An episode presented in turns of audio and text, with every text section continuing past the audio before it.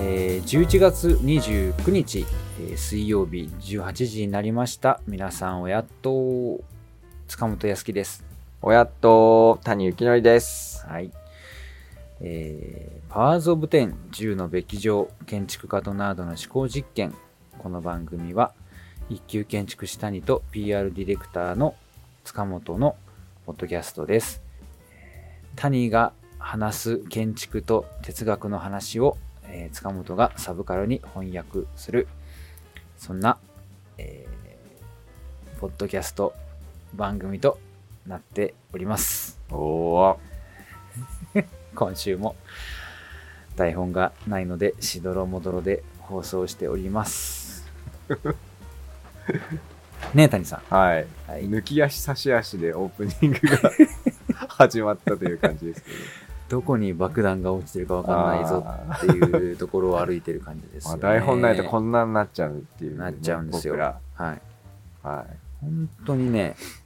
まああれなんですよ忙しいは忙しいんですけどねい。、はい。もうすぐ皆さんにもお伝えしなきゃならないと思うんですけどね、個人的には割と今ねすっきりした気分でいたりするんですよなるほど。うんまあ、早くそうならんかなというところもありつつ、はい。ちょっと寂しい気持ちもありつつはいね。そうですね。はい、そうですな。やっとるわけです。はい。谷さん、どうなの最近。昨日、奄美に行ってきたんでしょはい。ちょっとま奄美の話でもしなさいよ。あ、奄美はですね、うんまあ視察というか、うん、えっ、と、仕事でで行ったいやか、有給で自費で行ってきてますけど、の、はい、一人目的としては二いや人一つ奥さんと奥さんの友人とその子供、え、奥さんと奥さんの友人とその子供。はい、4人で4人で。はい4人で。うんはいでえっと奄美でですねイベントがあってうん音楽の、うん、でそこであのミロコ・マチコさんが絵を描きながら、はいはいはえっと音楽を他の人がやるっていうイベントがあったんですい。ね、うんライブペインティングみたいな。はい、うんでそれが原田育子さんえとうん。えうんは。るか中村うん、はい。さんはが来て、い。うん。まあ、音楽しながら、えー、と夕日をが沈む、あのー広場を背景にしてうんミロコ・マチコさんがあの絵を描くというへイベントやってて、うんでまあそれなぜ見に行ったかっていうとあうのん霧島神宮駅ですね、うん。あのー3月22日にうん改修後、オープニングイベントをするとうん。でそれ以降もなんかこうイベントでお祭りみたいなことをやりたいっていうこうんうとん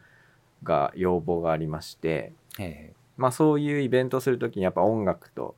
なんかアートとかが融合してるといいなっていうことで、うん。まあ、どういうふうに場を作ったりとかどういう流れでこうやってるのかっていうのをまあぜひ見に行こうということで見に行ってきました、うんうん。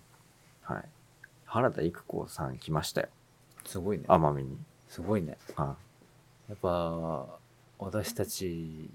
としてはやっぱりなんかちょっと青春の1ペーい、ジ。いやめちゃくちゃ聞いてましたね僕ねは、クラムボン、聞いて そう。聞いてそうやな。まあ、原田育子さんのねソロアルバムっていうかソロ活動の音楽も結構好きだったんで、あ、そうですか。うーん。ね、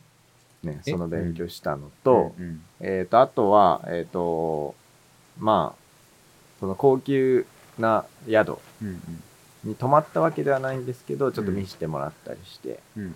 で、それの、まあ、どういう風な建築になってるかと、うん。うん。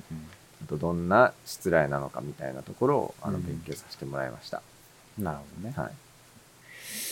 そういうことですね。なんか、あの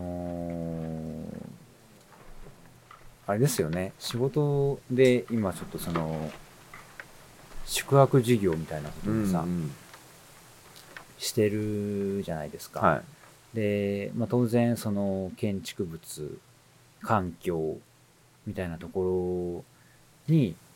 こう目線が行きがちというか、うん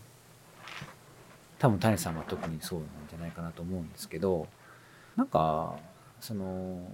まあ、実際にお客さんが泊まりに来てくださったりとかうん。していて、まあ、実際私た私自身がどっかに泊まりに行くっ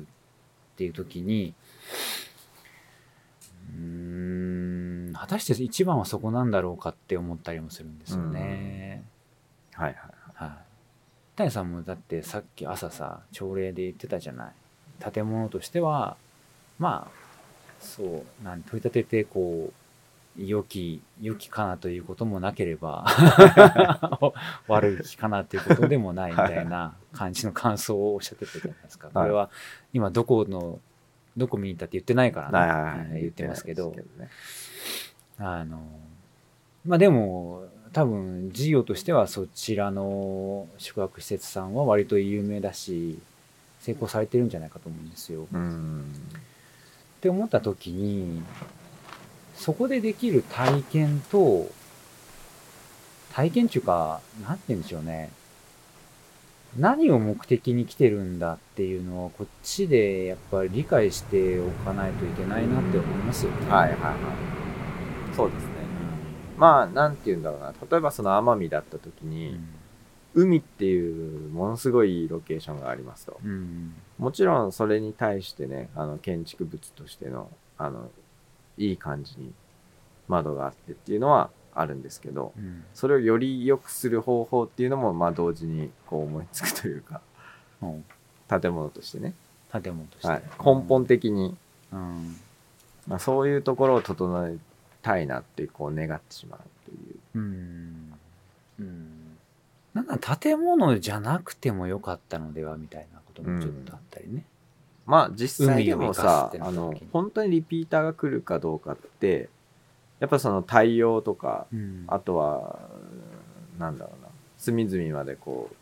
気が行き届いているサービスみたいなうんところ次第で、まあ、リピーター来ると思うんですけど、うん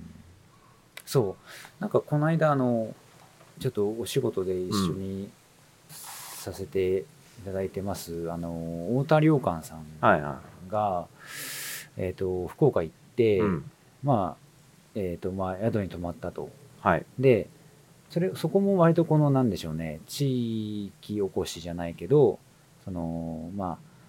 福岡っつっても都会の方ではなくて、うんまあ、ちょっと片田舎の方でそのみ宿泊施設をやるときに、まあ、どういうこのなやり方をするかと。はいでその時のモデルケースとして、まあ、すごくいいところなんですよね。うんでそこに泊まった時にそこはえっ、と胸が3棟くらいあってそれぞれがコンセプトが違うとはいでその中でもあのショップの方で受付をしてあとはもう好きに買ってしてくださいっていうこの、うんまあ、スタイルのはいはいはい宿の泊まったんだけどそこだとなんだろうあまりにもこのほったらかしすぎてちょっと寂しいと、うんうんあのリピートする気にはならなかったはっいておっしゃってて、ああなるほどなとやっぱそこは人のなんていうか温かさじゃないけど、うん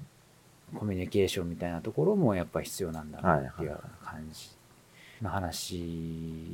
をされてたんでね、うん確かになっていう。そうですねうんそうだからやっぱ人とこう接した時になんかあれとかはみたいなのが出てきちゃうとうんやっぱそれだけでリピートの機会を失うというか、うっんていう意味では、まあ、人っていうのはまあものすごい大事だなと思いますね。そこですよね、バランス結局そこもバランスになってくるんですよね、んなんかまあ鹿児島で、まあまあ、す超有名なあの宿でさはい雅叙園っていうのがあはるいはいはでしょ、でまあそ雅叙園のそのさらに上に天空の森っていうのがありますけど、うんまあオーナーは一緒なわけでい。すよ、はいはい。えー、画序園を開いた時の話を聞いたんですよ、うんそのうんインタビューの時か。インタビューした時にねであ言ったかなこの話はでなんかその画序園で、まあ、お客さんをおもてなしする時におもてなしはしたいが金はないとうん。なった時にどうしようかなって思った時にまあそのかんその土地を開く時にもうもう何千本と竹を切ったと。はい。竹がもうあまりに余ってるから、はいはい竹であのお箸を作ってね、うん。手作りのはい。でそれでおもてなしたっていう話があっうんうんてうんでそれをまあすごく喜んでくださったし、っていう話を前に聞いたことがあってはまあ今となってはそのフォロワーがいっぱいいるんでそんなに珍しい話ではないんですけど、まあ、おもてなしのここってやっぱそういうところなんだようんはいなーっていうのがあったりね。なるほどうんだからそれは対価ではないというかうん心意気がおもてなしっていうね感じですかねそこに何い一膳何万のその箸じゃなくて、うん人の手をかけたよというはいはい心のもてなしといううん部分が、そのまあ逆に言うとそのそういうおもてなしを受け慣れている人にとっては新鮮だったというああ話だったりするわけですけど、ありますよね。うんはいということで30分のタイマーを今回もかけて話を進めたいと思います。はいでは本題に行きましょうかね。はいはいはいえー前回、えーおよメールを読ませていただきました東京都の目の下の白玉さんのメールが、えっ、とですね、本文は読んだんですけど、追伸を読んでないと。はいいうところで、今今日は追伸を読みたいなと思うんですけども、はいえー、追伸。吉なしを聞いてる中で、マンションの改修計画を進めようと決意が固まり、現在進行中です。おめでとうございます。はいそんな中でも、よしなしで聞いていた照明や天井高や議論の進め方やコミュニケーションの取り方など、本当に参考になることが多くて、え実際に実際に計画中に遭遇するいろいろな課題にも、ああ、お二人が話していたことだと余裕を持って進めることができています。おそらく聞いていなかったら不安や疑問に感じていたことが多かったと思います。改めて吉なしの放送に感謝いたします。ここだけの話、あ、ここはちょっと伏せた方がいいですね。えーとという わけで、まだまだ建築についても伺いたいお話があるので、パワーズ・オブ・10でも時々建築の話題も取り上げていただけたら嬉しいです。この方はパワーズ・オブ・10のを拾うんですね。んカード部点で銃のべき上じゃなくてねあ。あはいはいそうなるか。うんはい、ちなみに我が家の改修は2人暮らしのマンションかっこ 2LDK を無垢材や漆喰などの天然素材を使って和風に仕立てようとしています建築家さんとも良好な関係を築けていて出していたプランにも満足しているところですが装飾的な部分で和風を引き立てられるようなアイディアがありましたら教えてくださいなお古民家風ではなくて明るい色味の無垢材で上品な和風にしたいと考えています。それではお二人のますますのご活躍を応援しております。目の下の白玉よりとはいいうことでございまうす。んなるほどどうでしょうね。あの、そうなんですよ。あの、今から家づくりする人はですね、ぜひ、あの吉なしのバックナンバーをですね、お70話くらいありますので、はいはいぜひこれを聞いていただいて、まあ、このうん白玉さんのようにですね、参考になる方も3割ほどはいらっしゃるんじゃないかと思いますのそうですなはい、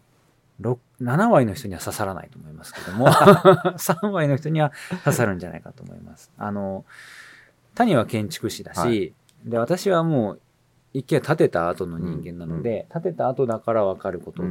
んまあ、建築家的な視点のお話っていうのをまあしてますのでですね、はいそちらもぜひ聞いていただきたいなと、そうですね概要欄にリンクが貼ってありますので、見てください。はいで、えー、そうですね、和風に仕立てようとはい、いうことですそかこですね、マンションなので、まあ、内装っていうことでしょう。まあ綺麗な感じの和風って言えばまあ私がパッと思いつくのはやっぱりすき家すき家作り、すき家建築すき家作りうんの方面かと思うんですけどはい、まあ要は茶室的な方向性のですねあのあー和風ですへーへーへでどちらかといえば繊細なものが多いーうん、なのでちょっとこう枠が細かったりとかあの左官の塗り込みが塗り回されていたりとかうん、あとは素材もちょっとこう木が細く切られてこう押さえ縁になっていたりうん、あと和紙が貼られていたりうん、うん、なんかそういうような格子が細いこはい、うはい、繊はい、細な感じになってたりっていうのがマスキア作りうん、ですね。うん、いいですね。はいいですよ。今ちょっと写真を見てますけどね。うん。あのね、屋根にさ、はい。あのー、かや、かやぶき。かや、かやうん。かやぶきは屋根だもんね。はいあの、な、なんでしたっけあれ。シ瓦。ューチュってなんかちっちゃい、細い枝をさ、はい。屋根にさ、シューって張るやつあるじゃない。かやじゃなくて。福山雅治だなえマーシャ。そして前回のお話で、はい。マーシャって誰やねんってう今思い出したんすか今思い出した。福山雅治であす。ーマーシャはね。マーシャロスっていうのがあったんですよ、前ね。えその屋根の天井のとこに、こう、ちっちゃいこう、枝をさ、ー、よしよしだあよーし天よし井はいはいはい。あれないいじゃないですか。あ、そうですね。ああいうのも、はい、和風の感じが引き立引き立つ。つ。は。ないんか作りこになるからね。古民家風っていうのは、どれのことなんだろう。古民家風ではなくてっていうのは、だからまあ、居酒屋みたいな感じじゃないそういう感じじゃないですか。うーん。焦げ茶のなるほどね。ななんかゴツッとした木材を見せるっていう。はいはいはいはいい。はいはい。経年変化でこう、飴色になってるよみたいなことじゃないってことですね。はい。あの、いろりがあったりみたいなことじゃないぞということですね。綺麗サビの世界ですか。うん小堀演習。なるほど。はマンションなんですよね。うん何階建てなのかな、い。なんかで、まああ、一層じゃないですか。2LDK ってことは。一層あ、まあ一層。ううんん。その何階に建ってんだろうな。あ何あ階。建て中の何階なんだろうな。どどうすかね。いや、なんか、あのー最近すごく好きなんですよ。あの、周り園ってやつが。は周り園で合ってますかあのあ。回し縁。回り縁。ーいや、あのー縁あ側、ーはいはいはい縁側を、こう、部外に屋の外にこうぐるっと回すスタイルのはい。家がすごい好きなんですよ、最近。ほうほうほ縁側、う。うん。縁側でいいんですかね家の中にあって円っもて。言いますね。円。縁、はいいや、い、濡周れり、縁。濡れ縁。はい。完全に屋外の濡れ縁。ああ、じゃあ室内ですね。室内。室内。室内で、うん、その部屋の周りに、はい。外に行く前に、うん。なんか廊下みたいなのが回っはてい。る、昔のね、建物ありましたね。あのスタイルうんうん。がすごい、はい。こう、響くんですよ、おーいいなーって思うんですよ良。さそ。良さそうどの辺が良さそうですかう。なんていうんですかね、その部屋じゃない場所があって、で、そこが、まあ、時間によっては、この日が当たり、はい。とても気持ちいい。うんうんそこにちょっとコロンとしてうん。はい。本でも読みながらコーヒーでも飲みながらはみたいなのがすごくこういいなって思うんです。はいはいはいうんそのただその廊下として機能する廊下ではなくて、そういうこの部屋でない場所という意味での場、なんだろう縁はい。はい。っていうのがうん。いいなと。その、まあ、半外じゃないけど、はいはい。外と面していつつ、うん。室内でありはいっていううん空間、うん。うん。いや、で非常に日本的ですねはい、それは。でなんかばあちゃん家にもまあ似たようなところがあって、そこはに日中であればう布ん団を干したり、はいはいはい洗濯物干し、うん。取り込んだらそこがちょっとこうそういうリラックスする場所にもなり、正月には餅を切り、うん。みたいなね、はいその台所でやるにはちょっと手狭うんな、はそういう作業をいはい。 5月になったら味噌を作るみたいな、そういう場所にもなるうんうんみ。たいなそのフレキシブルなはい活用法だったりみたいなところになんかこうすごくこうビンビンくるわけですね。なるほど。うん、それ自宅をそうしたいみたいな。いや感じもう自宅はもう完全にもう作っちゃってるからあもうできないけど いやせっかくこのリフォームをねはい。解消されるんであれそうばそ,、のマンションがち築16年でしたっけ築16で円。したよね。だからもしそれなんかまあちょっと古いマンションだったら、うんそういうなんかちょっと廊下的なぼ場所がさはい。あったりもするんじゃないかなと思ったりして、ああ、昔のマンション。うん、どうですかね。コーナー部屋だったら、まあ、L 型でバルコニーがあったりとかまあはあるかもしれないですけどね。なんかそんなところが作れたら素敵やなと思ってあーそうですまあ、和風建築物の特徴としてなんかこう、半外空間とかう、んもう室内もほぼ外じゃんみたいなうん感じの状態っていうのは多いですよねやっぱうんなんていうんだろう建具だけで仕切ってる外部とだかはいはいはいら障子が一番外側の建具だったりするわけですよ、うんうんで濡れ縁があって縁側があってまあ畳の間があってでさらに奥の間があるみたいなうんうんなんか何段階かこう外との関わり方みたいのがグラデーションになってるみたいなイメージがやっぱ和風の建築にはあって、うんでなんだろうな縁側があることでなんか外にも行きやすいまさに塚本さんが言ってたみたいな、うん外にも行きやすいし家の中にも入ってきやすいみたいなうん空間が挟んであるうと。んでまあマンションの場合はですねやっぱか層が上の方になっていくと,、うん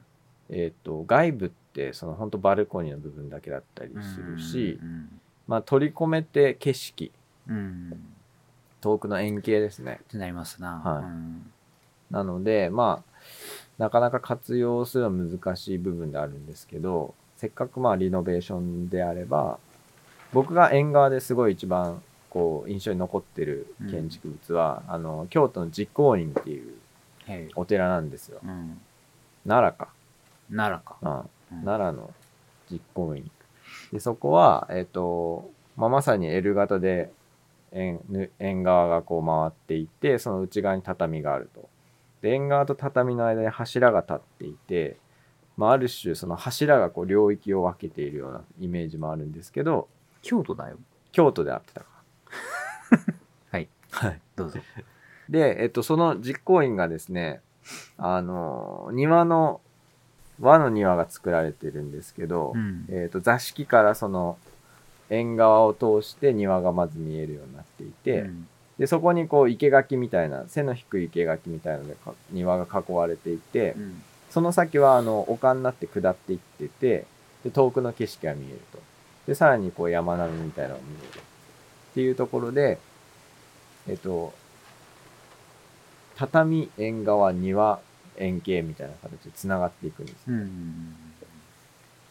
なのよでく聞かない、ですそう、縁側があることで、家の中にいても、その庭が家に近づいてきてくれるっていう状況が生まれると。なので、もしマンションでそれをするのであれば、なんかそのバルコニーもちょっとこう手を入れて、で、まあ緑を置ければ一番いいですけど、うん遠くに山が見えれば理想。うんうんで、バルコニーに緑を置くことで、遠くの山の緑とバルコニーの緑がつながってくれるとうんう。んでバルコニーはバルコニーで作ってこう縁側みたいになってるから部屋の中とつながってくれるっていう何段階かこう減ることでうん家の中と円形が遠くの景色がつながってくれるっていう構造を作り出せるかなとうんそれはねもう作り方というより日本的な考え方だと思う多分ああそうですねうん考え方としてそうだぞということですねそうだわ日本的な作り方うんまあそれがまあ結局ね建物としてもそうそれを体現する形として現れるってことだからねそうですねうんああいいね実行委員これなるほどいい建物ですわまあやっぱそのバルコニーってうんどうしてもこう死に死そうになんがですちよじゃないですか場所として、はいはいなんか活用されにくい場所うんそうねになっちゃうから、まあ、せっかく和風で作りたいってなったらそこはやっぱいじりたいですね。そうですねそして、まあ、外とつながるまあなんで、はいこう東京の方なので、うんまあ、東京のどこに住んでるかでもだいぶこう変わってくるとは思うんですけど、はいはい外外が楽しめる環境なんであれば、うんそうですね、うん見上げて空があるはいだけでもね、だいぶ違うはそうっすずねなんでまあ盆栽置くとか盆栽ねまあ、手がかかるから大変ですけど、大変ですねあーまあ、考え方として日本のその建築を取り入れるっていうのではまあそういうのがあると。うんあれうんまあなんかお大きめのプランターっていうかうん木製のでかい木箱みたいなもので、ちょっとねあの普通では入れないような、うん、もみじくらいだったらはいはいはいけるんじゃないですい。まかあいけるかもしれバなラいバルでコすニーでねも。ね、はい、そんな風ににどうせ使いわれないんであればちょっとそういうものをやってもいいのかなと思ったり、一回あのあれベガハウスでやってた時にあの香港のビルのうん威嚇のバうんーの改修工事があって、うんえー、とそこの庭をうん依頼されてきたとうんあ依頼されたとでそれはえっ、となんだろうペントハウスみたいな感じうんになっていてバーがある屋内空間と、うんそのバルコニー的な部分、うんまあ要はえっ、となんて言えばいいんだろうビルの最上階部分うんうん屋上だそう屋上部分っていうのがつながっていると、うんでそこが広々あってその庭を作りたいですということで、まあ、庭を作ったんですけどなので、まあ、要は屋上に庭を作るってなった時に、うんあの高級的にというか設置はできないんですよものをうんだから全て仮説的なもので構成する庭っていうああそうなんだ撤去可能で作るっていうのをテーマに、それまあ庭何を作建る築基準法に引っかかる建築基準法というかやっぱ屋根をこういじくって固定とかすると穴開いちゃうじゃないですか物 質にそうまあそうですねそうそうそれはもう根本的に雨漏りの原因とかになったりするんでうん基本的にはもう別物として置くっていうあーイメージそうで、なんだはい、庭を作ったと。うんでまあ池も禅の池みたいなものも作ってうん真四角の水長方ね形の、うはい、んあれはなかなか厚さ3センチぐらいの水ですかね、うんが成り立つように、まあ、水槽じゃないですけど、うん金属の鉄板をこう炉の字にまあ配置してうんはいで水が溜められるようになって、はいはいはいはいそこに岩をボコボコボコと配置してでその周りは砂利で埋めているとうんでさらにその外側に竹の、まあ、鉢植えなんですようんうまく鉢を隠してっていうので作っていくこともまあできなくはない、まあ、それでバルコニーを構成したら結構こう壺庭みたいになってくんで、うんまあ、マンションでももしかしたら活用できるかもしれないなそうですねはいあんまあそうですね水いいっすねうん加えられたらねそうそうそうなんかあのえっ、と谷さんの先輩筋に当たる純三さんですか違います先輩すぎるでしょ 中村吉海さん違う違うよなんだっけあの中村といえばもう一人いるじゃないんあ慶吾氏慶吾氏、はい同じ丸眼鏡はいのはいひげのはいあの中村慶吾さんが、はえっと2年くらい前ですかね、うん開発してたうん蝶ズバチをこうあーちょっとこう持ち上げてはい立ったままこうう、ん水を入れたり、うんそこに花を生けたりできるようなスタンド型の蝶ズバチを作ってたじゃないですか、はいあれって売ってんでしたっけ、商品化されたのかなどうですか中ね村慶吾さんセイルっていう会社やってますけど、その方が作っているそのスタンド蝶ズバチがもし売られてたらあんなのも素敵ですけどねうん確かにあれマンションにもしかしたらいいのかもしれないいいかもしれないですよ、うん意外と、はいはいはい確かにねだからそういう水が暮らしの中にあるといいよってあの吉村純三さんは言ってたからコップ一杯でもいいから水を置こうみたいな、あーまあそうですね、うんいいですよ確かに本当そうですねヒヤシンスの時期なんだけど今年は買ってないのかなヒヤシンス球根を水でうん栽培をすると、うんまさに水です、はいいやだからあとはアプローチとしては素材素材はいうん、土とかうん、すさとかすさはい何すさ藁の砕いたみたいなあーやつを塗り壁に混ぜ込むうん なるほどあれはもう和ですわわ和和わのようでまあでもなんかこうニュートラルな素材感ではあるけどうんあと和紙とか和紙まああのさっき最初に谷さん言ってましたけど、はい障子うんいいんじゃないですかそ障の子いいですよねよくあのまあうちの会社でもあの、うんマンションのリノベとかするときはに、いはいはあの殺風景な普通のあのアルミのサッシうんうのんうん内側いにはいはいは障子をはめたりするじゃないですか、あれいいですよねいいいですよねあれだいぶ印象変わりますよね、しかも断熱層になってくれるんで、うんうんうん障子とサッシの間が、うんうんうん空気の層がね、はいそこでできて冷気が伝わってこないとそいううですねうんでしかもその街中のマンションの場合こう周りから見られてしまうっていうことがあった時にまた障子は有効ですうね、ん、そうだねはい、障子はいいっすね、うんで障子で雪見障子にして、うんそのバルコニーは作るとうん、坪庭のようにで雪見障子でガラッと下の部分をオープンにすると坪庭が見えるよみたいなああほら出てしまったほらえ出てしまったね何出てる答えが うんそれでもうベランダとは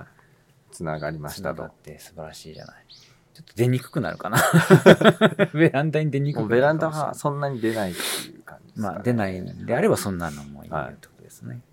あとは何日本食日本の色あ色を取り入れるとかう、ん日本の文様ですかね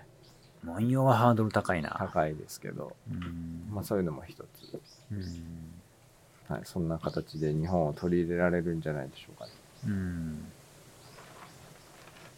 装飾的な部分でだもんね和風を引き立てられるような、あとはまあえっ、とね取り入れやすいのであのイサム・ノグチさんの照明の明かりシリーズうんとかは結構もう照明ポンと1個2個置くだけで結構和の感じ、出ちゃうはい、出せるあのアイテムではありますそれねこ。そ和紙のやつじゃない、はいはい、で形もいろいろあるんで、サムの口明かりはい、ああまあそうですねうんうん、うん明かりはあのあれだね本当空間を選ぶね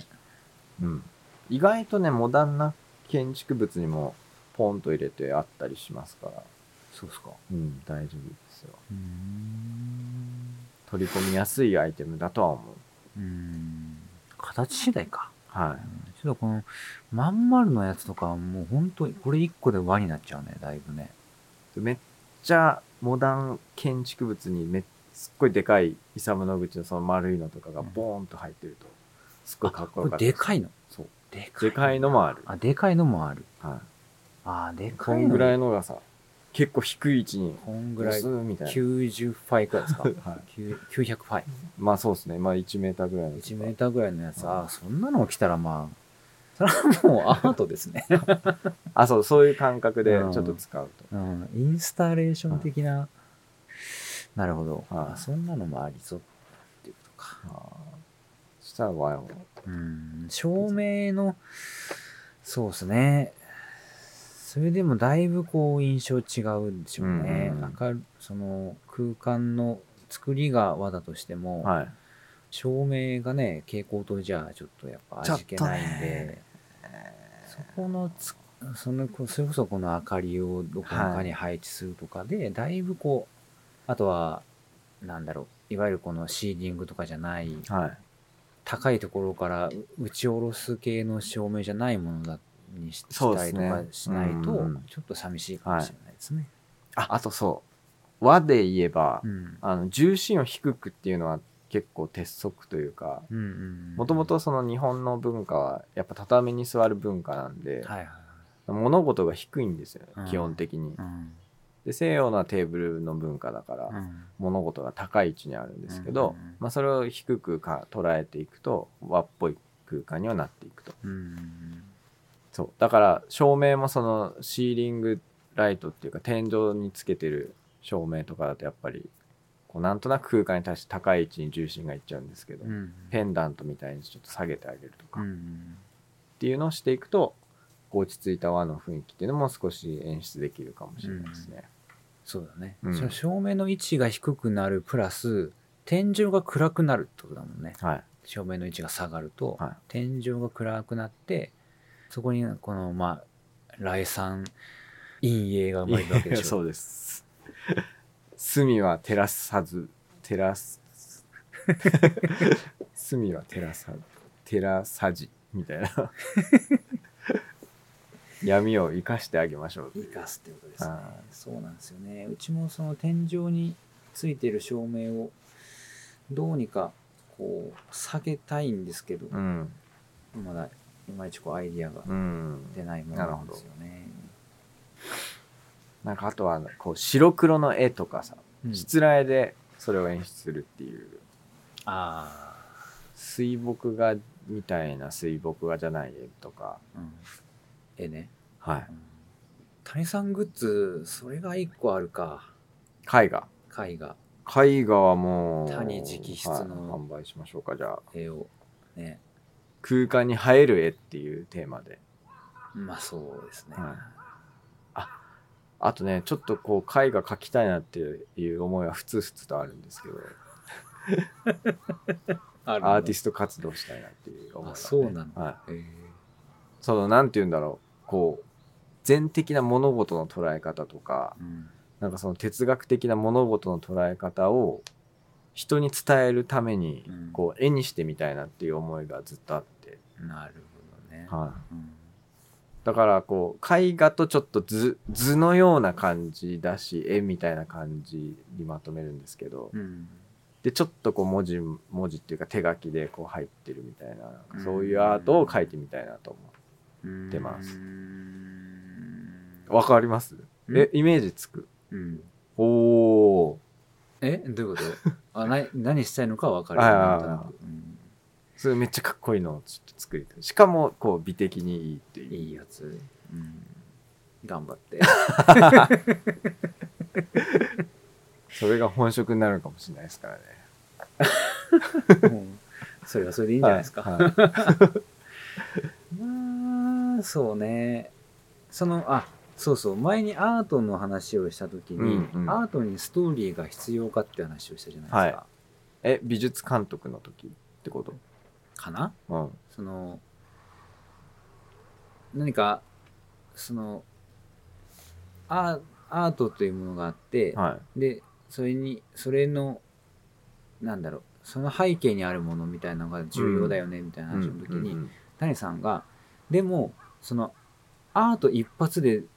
そのもうよしって思ってしまう瞬間もあるじゃない、はいはいはかっていう話ああ、背景の時なんですな。あった時にで私はストーリーは必要だなと思うんだけど、うん。それをうまくその時に伝えきれなかったなと思って、うんうん。で後からファッて思ったんだけど、はい。あのーそのアートを一発でその良しと思えるようなもの要は背景が一切ないもうんうのん。があったとして、それでもいいんだけどそれはそのアーティストが、あのー死んでから評価されたら意味ないと思うんですよ。うん。だからそこに商業性を問うか問わないかでストーリーが必要じゃないか否かっていうのがあるなと思ったの。うん。その生計を成り立たせるってことを考えるとやっぱりストーリーが必要だと思うんですよ。うん。そのなんていうのかな。いわば世の中にはその生前に評価されなくって死んでから評価されていうる画家っていうのはいはがい死ぬほどいるじゃないですか。はい。でそれその人たちの絵画的価値を、えーその当人が受け取ってないっていううん。その後に生まれた画商なり何なりが売り買いをする中でその価値が高められてうん。その人たちが潤っているってことはあるあったとしてでも、うんうん。その人が評価されなかったら正直これってどうなんて思うわけです。その視点があの前回話した時にはなかったなと思って。うんはいはなのよ。い。うん。だから谷さんが今から絵描くっていう時に、まあ、今の話を聞く限りはうん。あの背景があるものだから別にいいのかなって思うんだはいけど、はいは例えばあのなんでしょうね真っ白いキャンバスに手につけた墨汁をバーンってやって いいでしょうっていう時に例えばそれを100万で売りたいってなった時には多分それなりのものが必要なんじゃないかなと思うい。ああ、そそのれはいるでスしトーょうねリー。うはんい。でいると。思ったうん。いると思います。それはやっぱこう文脈が必そう必要というかその作品自体のストーリーも必要だし、えっとそれが100万であ値するというそうそうそうそこうなんていうんだ周りの状況もさえも必要ううんですよね、うんうんそれはとてもあると思う市場価値もそうそうそうあるだろうしそれを、うん、そうなんか買ってくれる人対象に向けてこれが100万の価値があるものなんだよということを証明しなきゃいけないと思うんですそうよねで。すねうんはいだそのだからそのバーンってやった人があの生きてる間にうん評価されるためにはやっぱストーリーっているのかなって思うんですよ。その時代がついてこないみたいな話になるじゃないですか。なりますよね、うんで時代がやっと追いついたっていう時に死んでたら意味ないなといううん確か視点。にはいいやその冒頭で話した奄美といえばですね、うんうんその画家でうん田中一村という方がはいいらっ しゃいまますねすね。はいでそこの美術館も行きました僕は、はいはいはい。よくね僕自身を田中一村みたいと例える人 がまあ会長ですけど、はい。いて、はいお前はなんないようになみたいな感じでほほなんか要は田中一村はね、こう絵を描く描くために、う。うんそのなんだろう一人黙々と過ごし、うんでなんか生活もこう、まあ、貧しいって言っていいのか分かんないですけど、うんあのある種節約したような形でん生活費を稼いで、そのお金で、えー、と自分で自由に絵を描く時間っていうのを作り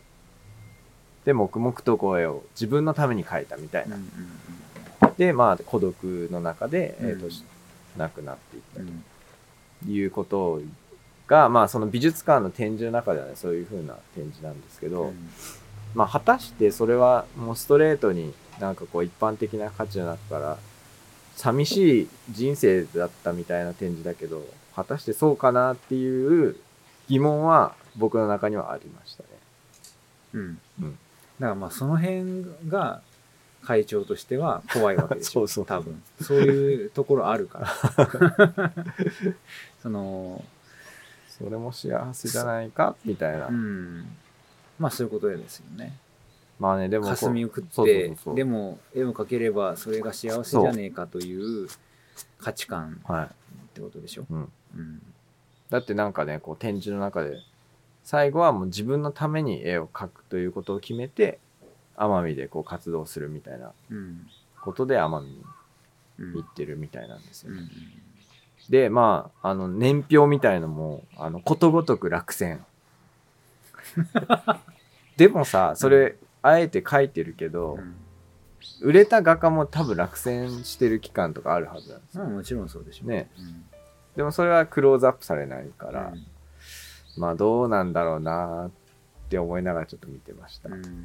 まあだしさ、長くなっちゃうなんだけ確どかに 次回田中一村の回みたい ななんかさだってさその落選したとするじゃない、でもその絵って、はい多分もう今となっては田中一村美術館に飾られてたりするわけでしょ、はいはいはいそうなんしかやねんもってことじゃんすごい建物でしたようん評価ってなんやねんってことじゃんだってまあ本当良くないと思うんだけど、ビートルズはい、ってもう今生きてんのって誰ですかポール・マッカートニーくらいうん、でちょっとわかんないですけど俺も俺も分かんないけはどいま、未だに新曲出たりするんですようんでビートルズがインドにいた頃に作った中の1曲のテープが出てきたそれをあ販売、あはい発売みたいな、うんいやいやいやもうジョンは死んでんだよ でうんその時にジョンはこの曲には出す価値がないって思ったからうん出さなかった曲じゃない、はいはいはいそれって言えばさはいそれをだから要はビートルズというものがいまだにその市場価値があって出しゃ売れるから、こうそのその今そのビートルズの許可を持ってる版権を持ってる人間が儲けるために出すって、うんはいはいはなんやねんって思うわけじいゃそんれはまあないその見方だとなんやねんですね本当にでしょうんだしピカソなりなんなりがいや本当にそうですね今なんかさアトリエを掘り返されてさ鉛筆の走り書きみたいのが見つかった、うんこれもオークションに出しましょうってなるじゃんなんやねんと思うわけ じゃんその当時紙くずと思ったんでしょあんたたちはっていうさ、うんちょっとね、評価って本当に嫌い。嫌い 評価って嫌い本当翻るから。だからまあ資本主義的なシステムに乗っかってるということですもんねその評価自体は、そう。じゃあその社会システムを変えないとダメですね この番組 は、あ、違う、これ谷さんのセ リフだ。 Spotify、い Google Podcast、Apple Podcast の3箇所にて配信中です。はいえー使いやすいプラットフォームで使いやすいプラットフォームでお聞きください。お便りも、あのー備考欄で随時はい募集中です。はい。えー、紙のお便りは、鹿児島県鹿児島市石谷町3624-9、塚本までお送りください。はいちなみに、はい。今回の何乗でしたかっていうのを聞き忘れてますが、何乗でしょうか 五おー、なかなかいいですね。これな。楽しかったし。うん。 まあ、なかなか面白い話うね。ん。建築の話もしたし。はい。うん。素晴らしいですね。はい。えーと、では、また次回でいいのかなはい。はい。ではまた来週もお楽しみにということで、ここいらで知ありれ、ま名しょ前う。は名前。それでは、えーお相手は塚本と、えー、谷でお送りしました。まはーい。また来週。た来週。